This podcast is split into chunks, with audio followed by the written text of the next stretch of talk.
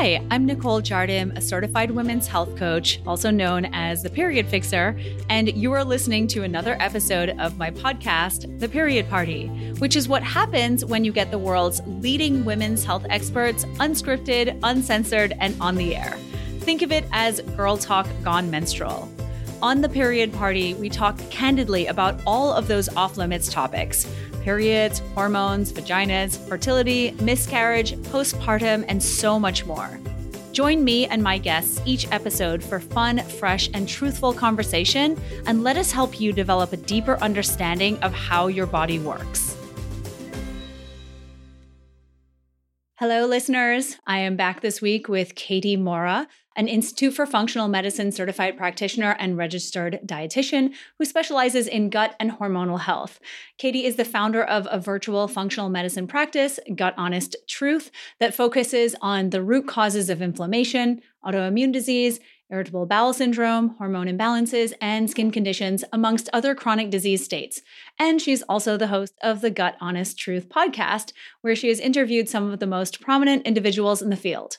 I really loved this episode because Katie is answering some of the most common questions that I hear about gut health, like how do I even know if I have a gut issue? And do I need testing? And should I take a probiotic or not?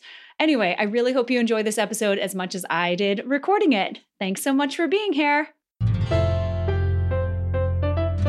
Hi, Katie. Thank you so much for being here with me. Thank you for having me. I'm so excited to be on today. Oh, same, same. I was saying to you before we started recording that I don't really talk a lot about gut health. At least we don't go in depth on the podcast as much as I would like to. And so I'm thrilled to have you here because you're going to be debunking myths left and right, no doubt.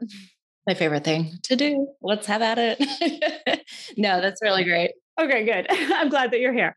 I feel like there's just so much conversation going on about gut health, right? Like we hear all about it. And I find myself saying to people on Instagram and other places that, you know, their gut plays a really big role in their hormone health and they need to be addressing their gut health. And I'm pretty sure that that's not really landing for many of these people because I think that they don't even know what that means. So I figured we could start with like, what does gut health mean in the context of our overall health? Yeah. So I do think gut health is the terminology is sort of thrown around as a catch all, or it is really kind of poorly understood, right? So let's just talk GI tract as a whole, right? Gut health, we could go into the brain too, but we'll say mouth to anus, right, is your GI tract. So everything starts in the mouth, the digestion and breakdown of food goes into your stomach. We're going to miss a lot of parts along the way, but we're going in the stomach, the small intestine, the large intestine, colon, and then out the body, right? So along the way, your body's working super hard to digest the foods that you're going out of your way to purposefully and healthfully eat, absorb the nutrients, right, into the bloodstream, use them in the cell house for energy, for brain function, for hormone production, everything you could possibly think of, right, goes off your food. And then the rest in a perfect world is being broken down and kind of turned into stool and like excreted out of the body. We miss talking about a lot of the organ systems and like overall gut health. People refer to like the microbiome all the time, right? They're saying your microbiome balance, the bacteria, it all matters. But we don't even really know as consumers, I think, often what organ system we're even like talking about and the plethora of them in the GI tract. So usually when you hear it in social media if you hear you know a talk it's a, talking about the large intestine we're talking about the small intestine plays honestly like a huge role. And I actually think our knowledge base is not there. We don't know that much. You're going to see a lot of research hopefully come out about the microbiome of the small intestine in the next few years. Few years, science takes forever, but few years. but right, everything that goes on there is so important. So we're talking about the balance of the bacteria. We're talking about how those bacteria communicate with the body and with each other and keep things within balance and absorb nutrients for your energy, how well you detox, your gut is a huge part of your detox system from heavy metals to estrogen, right? So you could go really down everything, but it's really honestly about balance, in my opinion. How are those gut bugs balancing and absorbing your food? Because you're not just what you eat, but you are what you absorb, you're what you don't poop out, all of it. That's so good because I feel like people will say things along the lines of, is it my stomach that you're talking about? Yeah. What are you, ta- my colon? like, what are you talking about? People don't know. And they'll say, like, right, my stomach always hurts. And you're like, okay, I need you to physically show me, or I need you to explain like hours after eating. And why should they know that's not their job? Right. But right. they don't know which organ system they're actually talking to you about when they're explaining symptoms. Yeah, no, for sure. I mean, nobody knows their stomach is up here. I know it's like a lot of people usually do. not the stomach people are talking about. yeah, exactly. Right. I know. Even I say sure. it, right? Just in, they're like, oh, my stomach hurts. It's like, okay, we're colon or colon. So everyone, just so you all know, it's from the top to the bottom. it's the whole it's super involved. Thing. I missed about 30 parts that we would need to do a whole course on. exactly. I know. You need to just go to her website, ladies and gentlemen, if you want to learn more.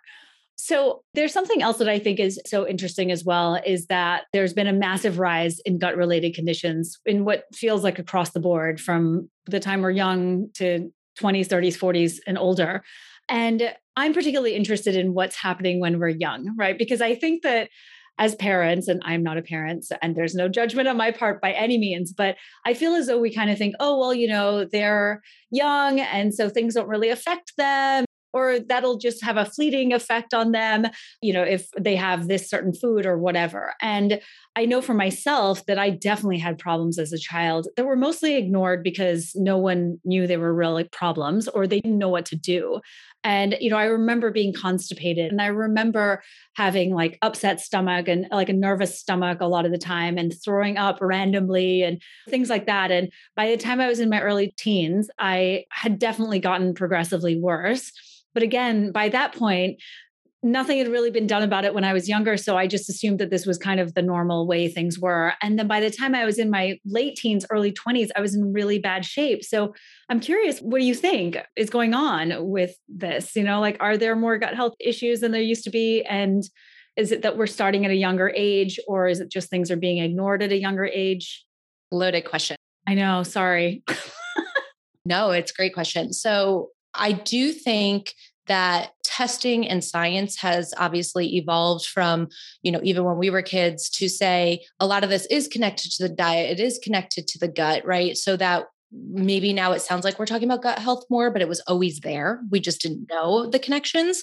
So i think that is a part of it. I do also think that if you exist in what is this 2022 you know that stress is high even for our kids right? So it's scary right? The world is kind of a scary place right now and our kids feel it right? Their kids are stressed they know stress and maybe we don't realize or imagine right? My child's very young but like you don't always know what's going on in your kids lives. So the way that we observe stressful things, the way that we absorb them into the body and handle them when you are stressed all the time, if you're being bullied at school, right? Or if you're just seeing the news or whatever it is, all of the energy and blood flow and function that should go to your digestive system or your hormonal, right, and endocrine system for you to function on a day to day basis, for you to digest that food, good food or bad, doesn't matter, right?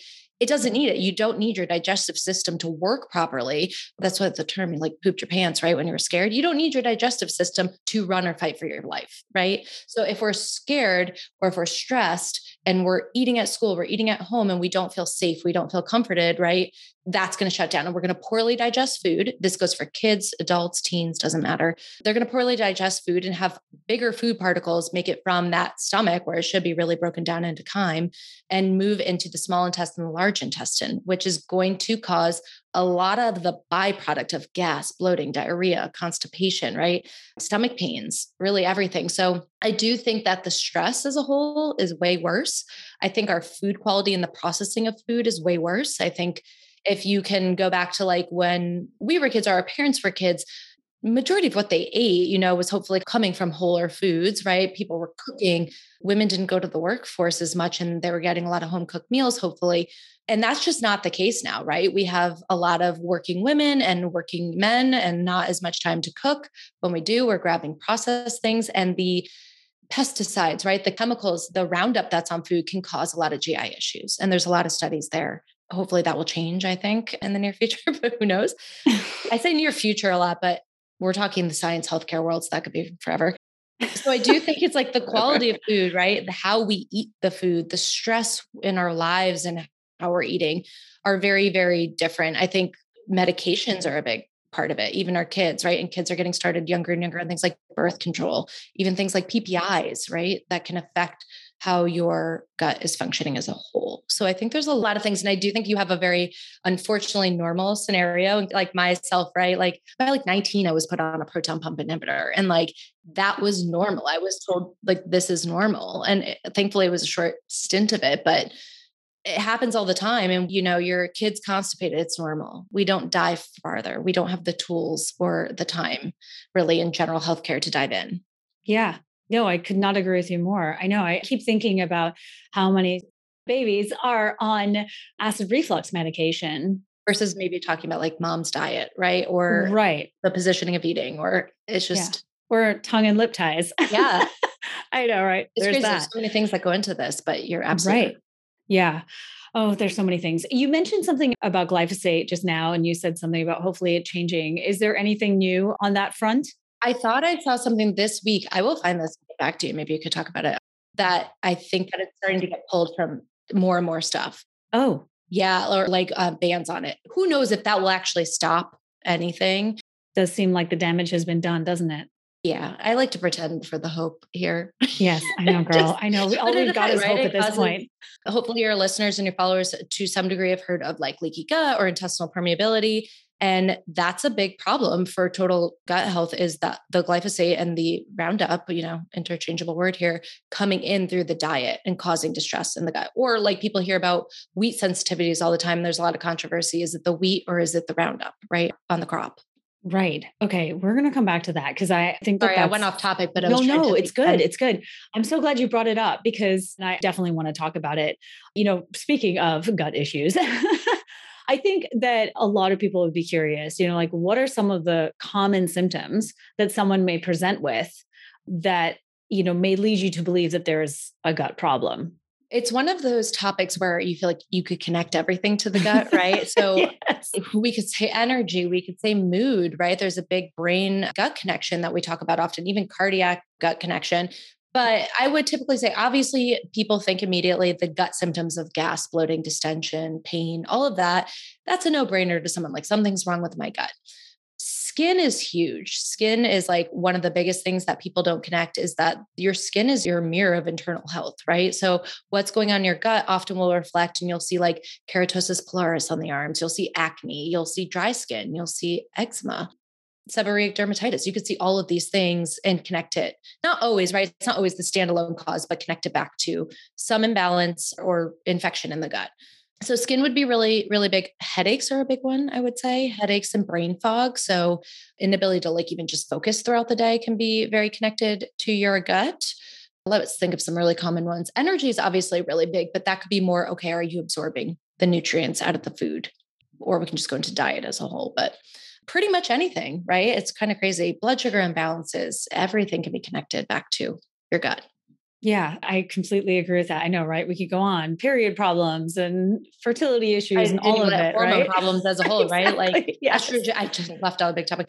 Thyroid issues, right? You might be coming in with like a slight hypothyroidism, and no one can figure out why, and you're eating really well. Look at the gut, right? Are you absorbing mm-hmm. the nutrients? Is something overgrowing that's blocking like the conversion of hormones for you? you know what's really interesting is that you didn't even say any gut related symptoms and it's so fascinating because of how far reaching it is and we seek out specialists which is right see your specialist that's fine especially and do as much as you can under insurance but we see a specialist for our hormone imbalance let's say and they're like well everything looks good there's no cause nothing pathogenic going on well maybe we should look at the gut right we should start there yes absolutely i know and so, can we talk a little bit about what's normal for optimal gut health? Because obviously, we're talking a lot about what's abnormal, what's wrong. Like, what should we be aiming for in terms of how many bowel movements we should have a day, what they should look like, you know, the incidence of bloating, stuff like that? I think this is also slightly controversial. I'll give you obviously my take. Yes. So, do tell Some people think once a day is constipated. This where it gets like the generalities is kind of confusing because I would say any time between one and three times a day could be normal, right? It mm-hmm. depends how the bowel movement, like you just said, looks. Are you relying on things like laxatives or coffee to go to the bathroom? But basically, I would say one to three times a day. I actually personally prefer one to two times for people. I think three, the mm-hmm. food is probably a little bit much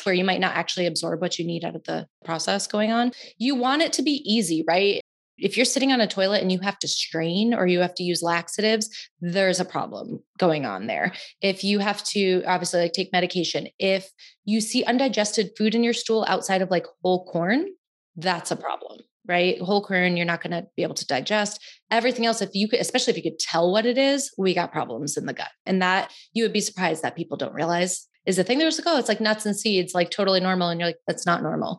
Any blood in the stool, if your stool floats, that's called steatorrhea. It's fat malabsorption. That would be abnormal. Why are you not digesting your fats?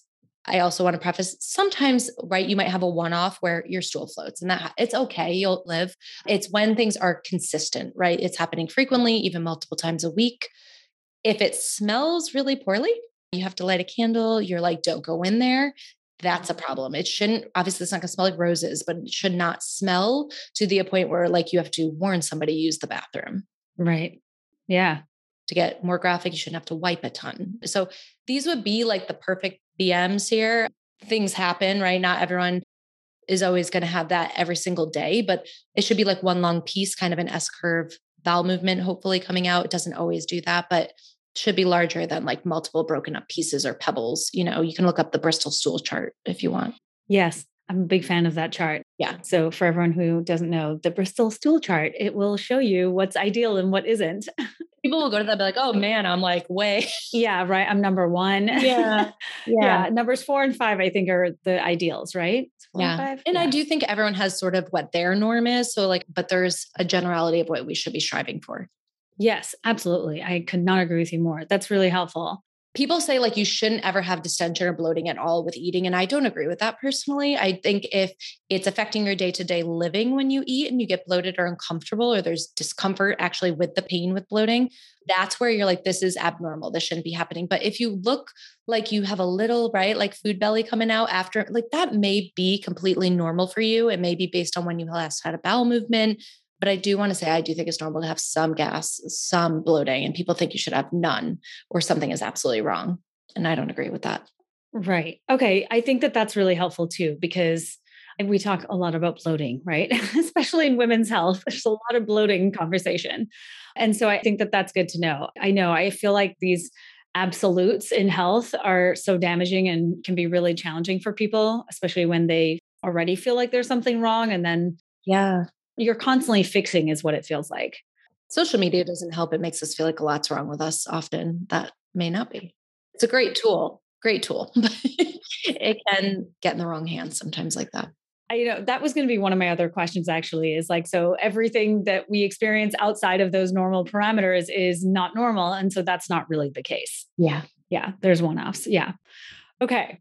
What about someone who doesn't have gut related issues? So I know that we were just saying, right, there are all these other things that are related to your gut. And you didn't really even talk about the gut related problems because obviously there are lots of people who have other issues and you know they go to different doctors to treat the different things like you said the skin problems or you know whatever other things the bone problems you go see an orthopedist or whatever and so I feel like these are the people who are often missed in sort of the conventional paradigm because they have a gut related problem, but they don't have symptoms related to their gut.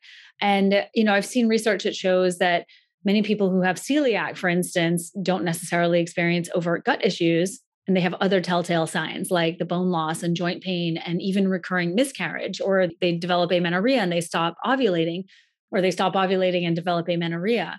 So I'm curious about that. Like, how do you deal with people like that? Like when they say to you, oh, well, I, I don't have any gut related problems. Yeah, it is an interesting concept because you almost feel you have to be like salesy in terms of gut health. But as long as as a provider, you know, you can connect back some science and to what we're looking at in the gut and how that can affect XYZ symptom or condition that they're dealing with. Usually, if somebody is really struggling, right, they're like, I'm willing to try anything that makes sense. I want to dive down that route. I mean, first of all, I would say just do your research. So look up your condition in terms of like gut health, even if it is like Dr. Google, like Google the connection so you can start to learn yourself a little bit. And then you can find, hopefully, whether it's through like an IFM or something where you can find a service where somebody specializes in those conditions to help guide you my ebooks even i feel like have a ton of that information that you might not think about with things that are really easy too but it's really hard to accept but i think it's worth always diving into any other route right? Like the hormone connection is a big one. If you're not getting an answer even in the functional terms right? Not even conventional medicine. If you're going down that route and they keep testing your hormones and can't figure out what's wrong with you well why aren't we starting in the gut where the ability to remove hormones out of our body right? Like if you're estrogen dominant why aren't we looking in your gut before hormones, even sometimes, to see how well you're able to excrete the hormone from your body.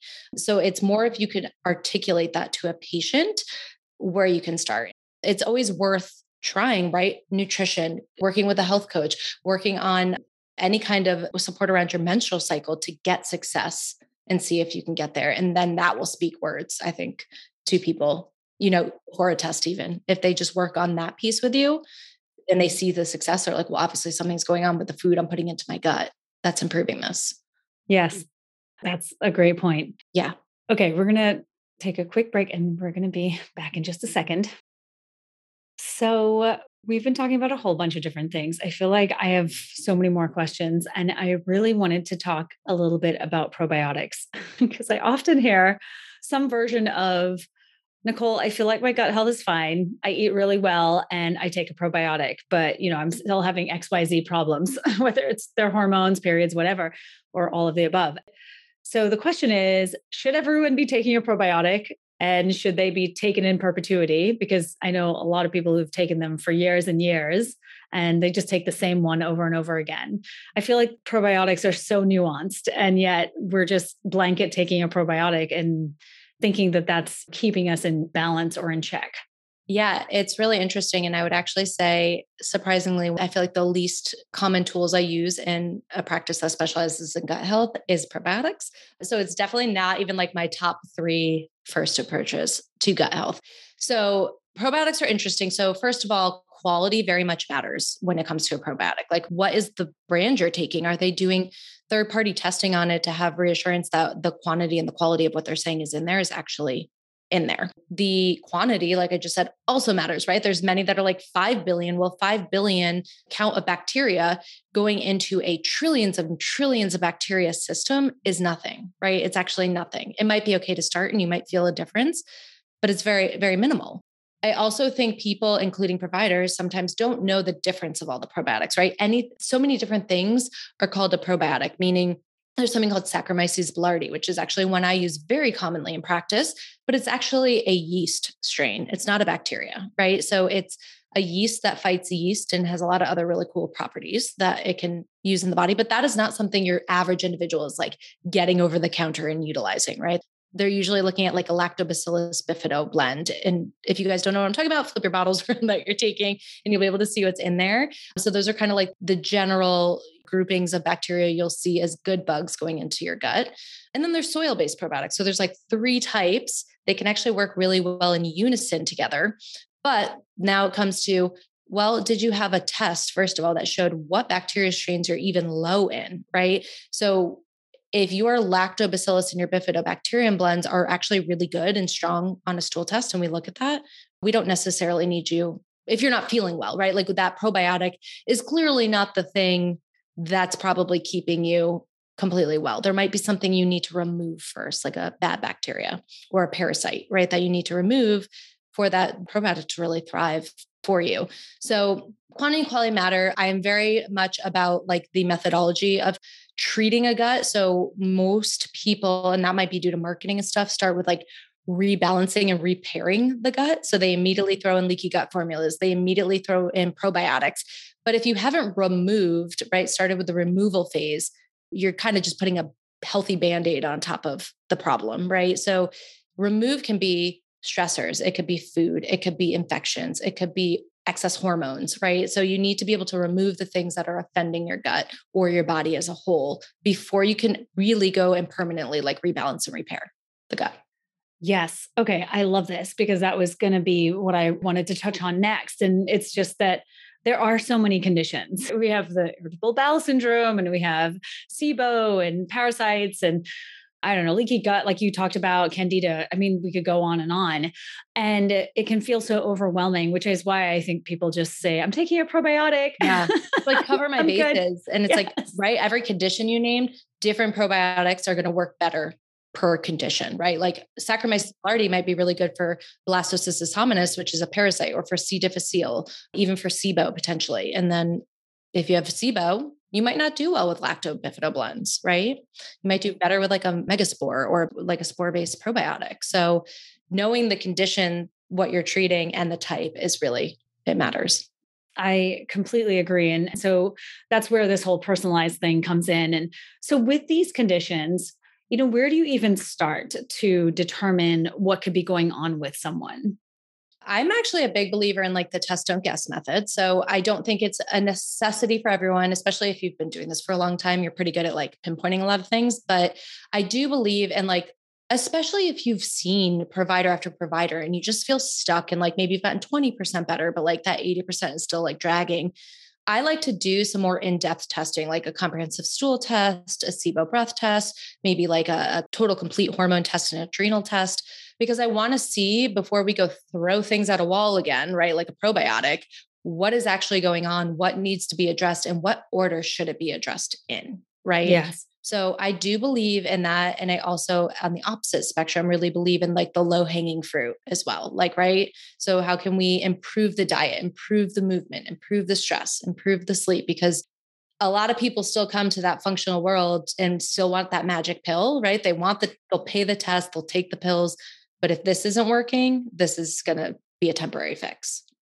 Yeah, dude, totally. I know. And because I was just thinking about that when you were saying the test don't guess, which is amazing and obviously so necessary, but also this foundational approach of habits like chewing your food properly. Yeah. That's always such a shocker to people because oh when was the last time you actually chewed your food properly? It was like the dinner table with your dad, at least my dad, telling me to chew my food 20 times and like, so, right, that can be a continuous contributor to something like small intestinal bacterial overgrowth or just generalities of like, I have gas and bloating all the time. Well, are we even talking about how that person's chewing food? Some people like to jump right to the test. And it's like, well, I could clear the bacteria, right? I can give you any herb, clear it, put you on a diet. But if you continue to not chew, if there's some bacteria left, we're going to get back to square one where you have that overgrowth.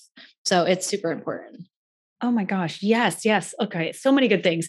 Okay, so I want to chat a little bit about the effect of our gut health on our hormonal health. And I know that our hormones also affect our gut. So, can we talk a little bit first about how our gut impacts our hormones, or at least our gut microbiome, really more yeah. specifically? So I would say probably the top two things that come immediately to my mind is kind of alluding back to what I said before is if you aren't digesting food well, right? If you're not digesting or just your variety period, like the diet isn't where it should be at potentially, you're not going to get the nutrients that you need to really actually like put cells into use and create messengers and chemicals and neurotransmitters and hormones. So just not having the nutrient status that you need can be a problem for like overall hormonal health including, right? Like we see a lot, like I said before, a hypothyroid state, non autoimmune, you could be just lacking in all the nutrients that are necessary for converting your T4 hormone into your active hormone T3.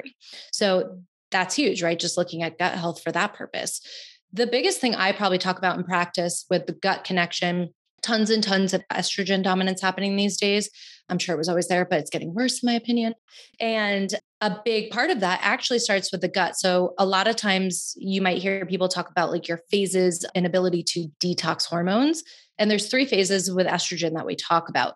Two of them we can test if we're just looking at hormonal patterns or even potentially testing some of your genetics to see how well that's working in your favor. But a lot of times we leave out that phase three detox, which happens in the gut right? In the liver, the gut, all of the GI organs. So what I'm saying is your body could be doing everything to like package up all of your estrogen and even other hormones and toxins in the body into like a nice little package, put a bow on it, and then you poop it out and you kind of move on, right? And that continuously happens in your body and your liver detox, everything going on. When you have an imbalanced gut, or maybe you've heard the term dysbiosis, which just means imbalance of good and bad, or you have bad bacteria overgrowing, SIBO, whatever it is, it can increase an enzyme called beta glucuronidase. And when beta glucuronidase is elevated, you can give people things like calcium D-glucarate to help the process continue of detox, but it won't actually lower the number.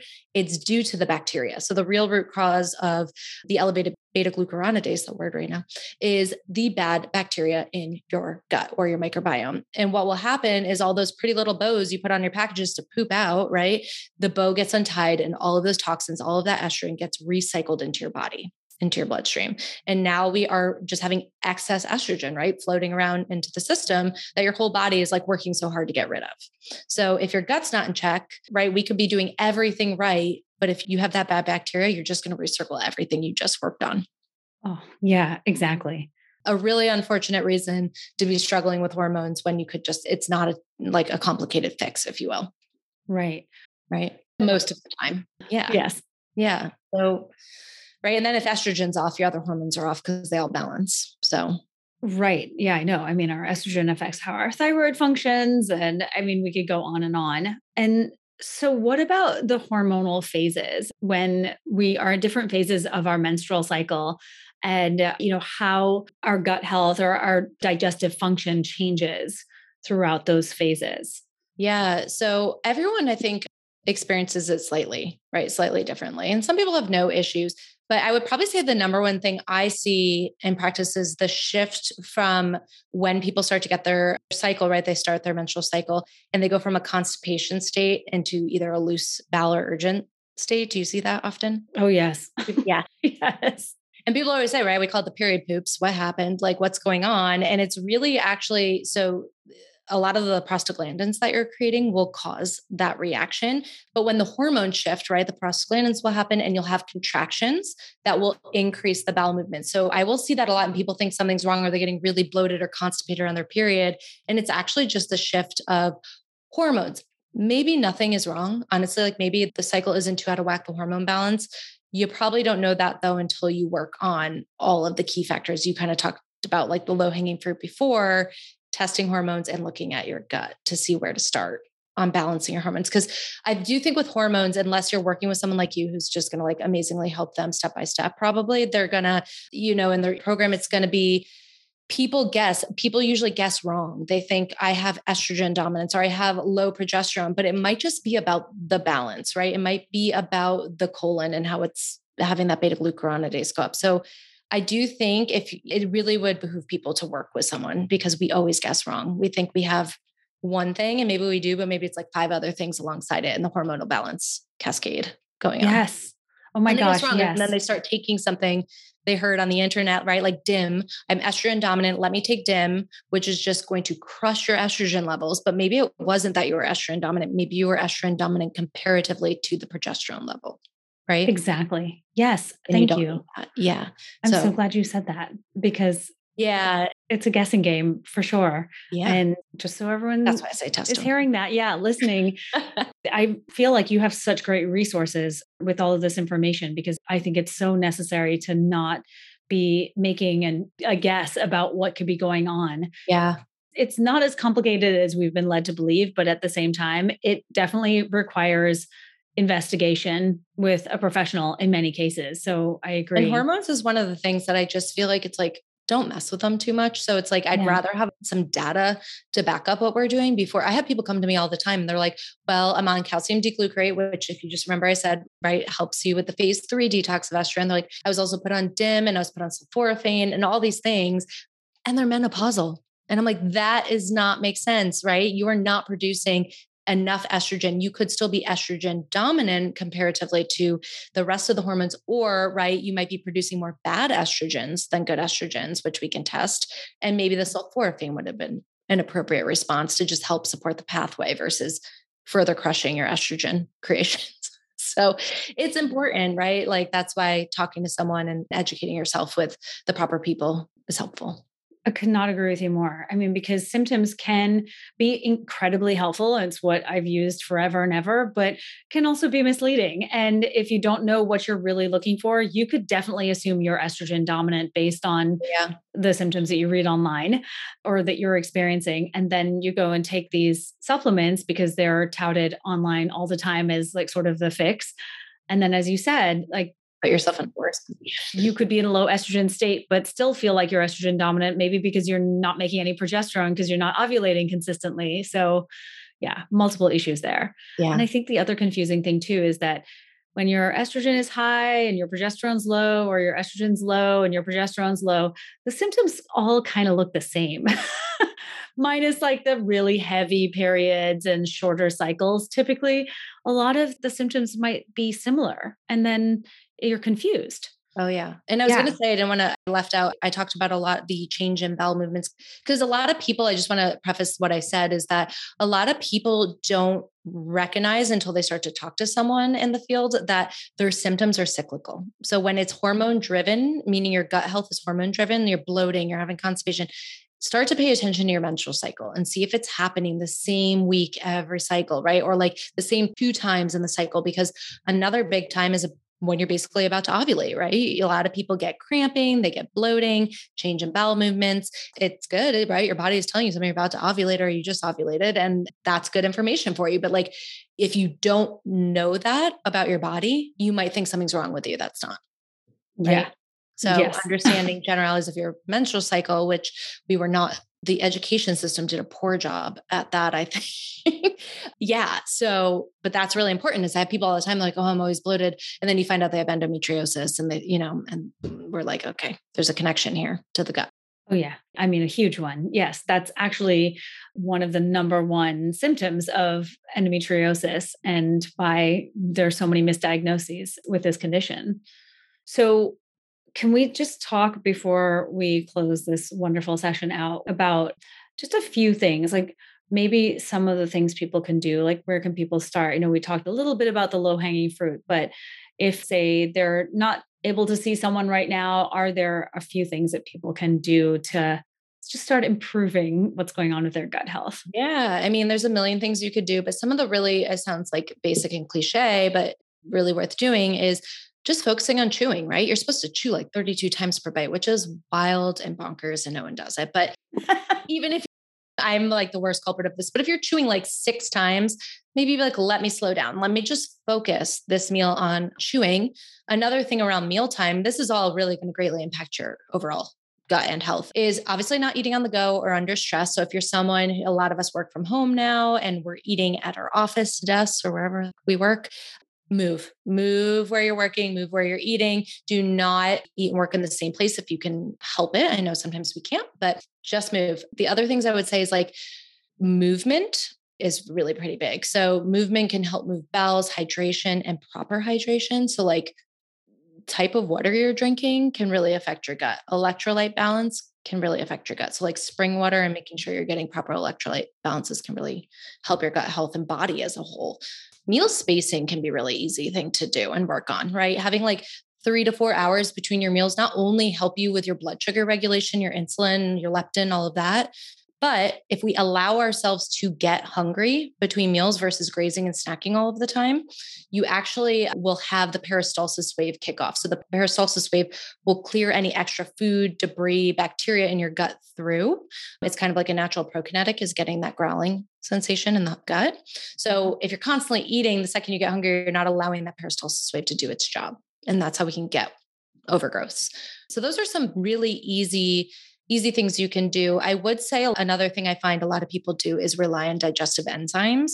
Another thing I don't use often in practice, if I can help it, that is one of those things that your body can become a little bit more reliant on. So I would suggest if you're someone's like, oh God, she's calling me out. If you're using enzymes regularly, not prescribed and overseen by a provider, move towards like digestive bitters, right? Or start to eat more bitter containing foods. You can easily, I'm sure, Google that. I even have a free ebook, like little ebook guide on the bottom of my website if you head to it, and it will walk through what foods can help support like bile production. You can do a lot through food, right? Help digestive processes as a whole. So I would say those are some really easy ones that come to mind. There's like a hundred others, I'm sure. There are, but those yeah. are great. But spacing meals is a big one that people don't think about. Yeah. And it has nothing to do with weight loss, or it has all to do with the clearance of the things in the gut. Right. Yeah, I was going to say that I think the digestive bitters one has been so tremendously helpful for yeah. myself over the years yeah. and so many other people. And most people are like, I don't even know what those are. I know. Those are great. And those won't affect your body's innate production. So, right. which is huge. Thank you so much. this was I feel like we could so talk for like five more hours. Oh my goodness. I know, right? I yeah, know. We've so already been go. going for a while now. And I think there's just, I know there's so much more. We'll have to do a part two.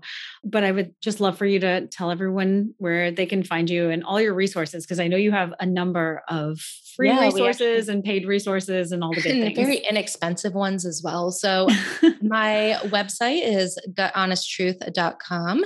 And similarly, right, you can find me on Instagram, you can find me on Facebook, YouTube, all of it, and we'll be under Gut Honest Truth.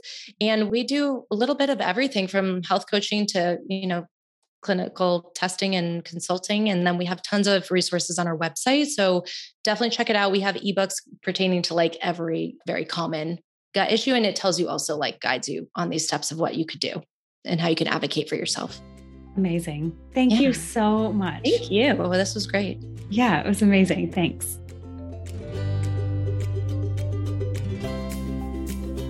That's a wrap. Be sure to join me for more Girl Talk Gone Menstrual in upcoming episodes and let me and my guests help you to get to know your period and your body better. In the meantime, if your hormones are screaming for more, check out my previous period party episodes. And of course, if you love what you hear, please take a moment to rate the podcast. And if you're looking for an even deeper dive into your hormone and period problems, go ahead and grab my book, Fix Your Period, by going to fixyourperiod.com.